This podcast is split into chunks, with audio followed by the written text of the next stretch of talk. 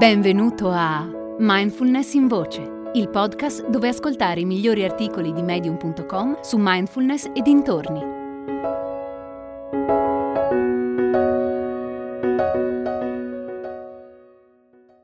Semplice storia zen sul meditare di Gary Buzzard.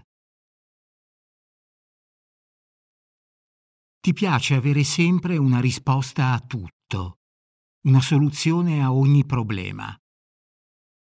Poi inizi a meditare ed è un bagno di umiltà.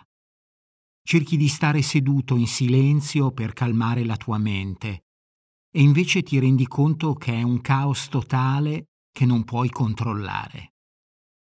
In meditazione, tutto ciò che è alla base del tuo successo, come la conoscenza, l'informazione e il pensiero logico, è inutile.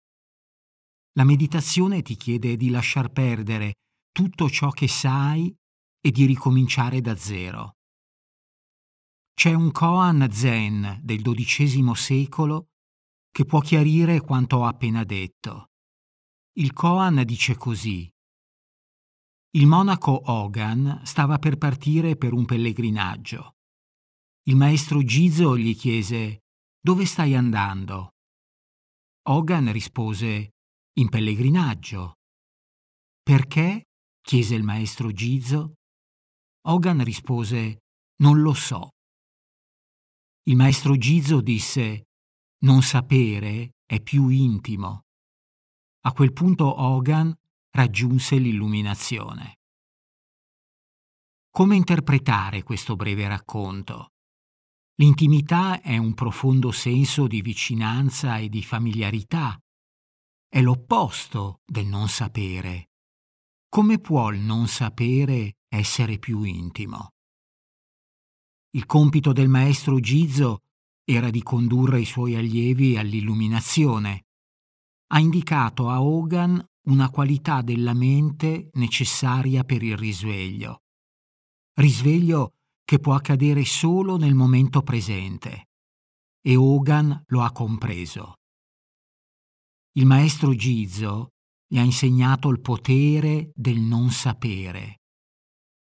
Le conoscenze e le informazioni che abbiamo sono frutto della nostra educazione, della nostra esperienza di vita e del condizionamento culturale che abbiamo ricevuto.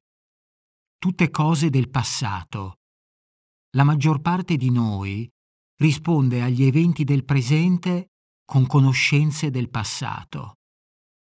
Viviamo in una specie di mondo del passato senza nemmeno saperlo. Stando nel mondo del passato o in quello del futuro, non potremo mai meditare con successo. Quando non sai, sei aperto, curioso e pieno di potenzialità i preconcetti spariscono e la tua mente torna ad essere chiara e fluida come quella di un bambino. Puoi vedere un cucchiaio come lo vede un bambino? Puoi vederlo non come uno strumento per mangiare, ma come un oggetto divertente da mettere in bocca, da picchiettare sul tavolo o da gettare per terra? Puoi giocarci senza avere alcuna idea precostituita di cosa è?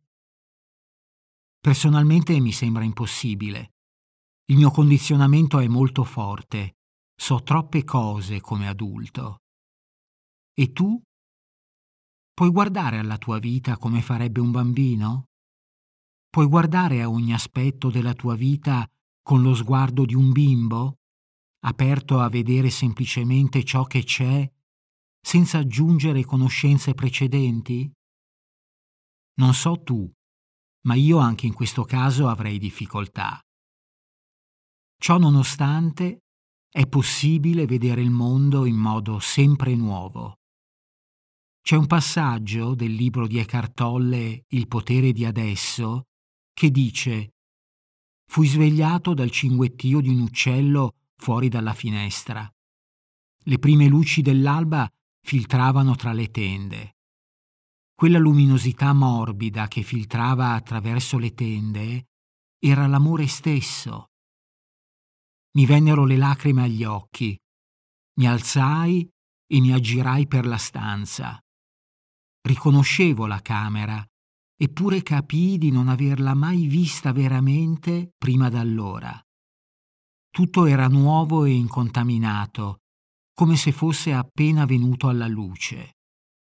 Presi in mano alcuni oggetti, una matita, una bottiglia vuota, meravigliandomi della bellezza e della vitalità di tutte le cose. Forse è possibile allenare questo sguardo fresco e incontaminato mentre meditiamo. Possiamo stare seduti mentre coltiviamo consapevolezza aperta e curiosità? Possiamo notare la mente che osserva i fenomeni senza appiccicare etichette, senza dare spiegazioni, senza scappare nel futuro o nel passato? Certo che possiamo. Si tratta di meditare con una mente che non sa. L'arte della meditazione ti può aiutare a coltivare una mente libera e sveglia.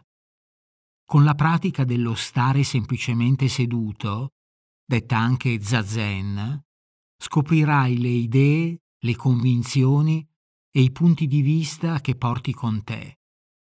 E una volta che ne sarai consapevole, con la pratica potrai lasciarli andare e dire non devo più necessariamente credere a ciò che la mia mente mi propina.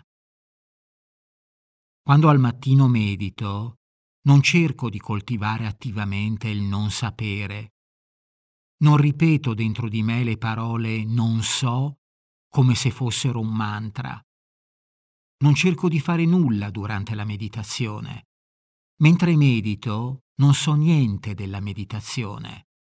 Non so cosa succederà. Semplicemente aspetto di vedere.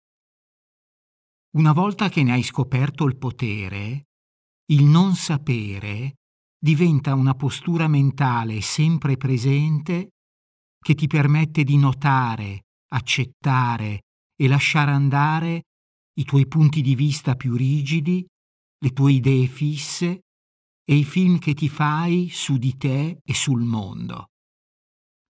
Non sapere è ok, non sapere è più intimo. Non devi avere sempre una risposta per tutto.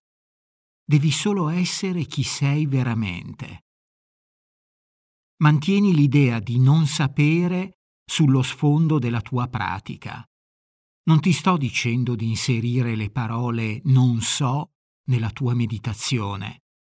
Dopotutto, quelle parole ripetute dentro di te non sarebbero altro che un pensiero in più L'idea invece è di lasciare andare tutti i pensieri, le emozioni e le sensazioni e diventare quel non so.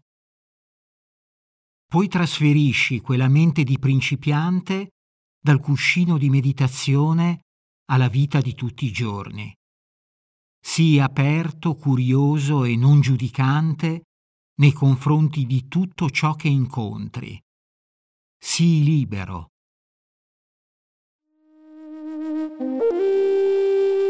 Se dentro di te senti il desiderio di essere d'aiuto agli altri e di contribuire al benessere del mondo, il corso di Core Counseling fa per te.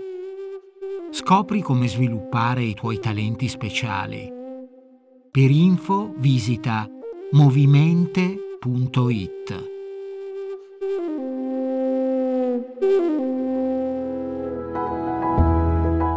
Hai ascoltato Mindfulness in Voce, il podcast di Mindfulness Bergamo, www.mindfulnessbergamo.net.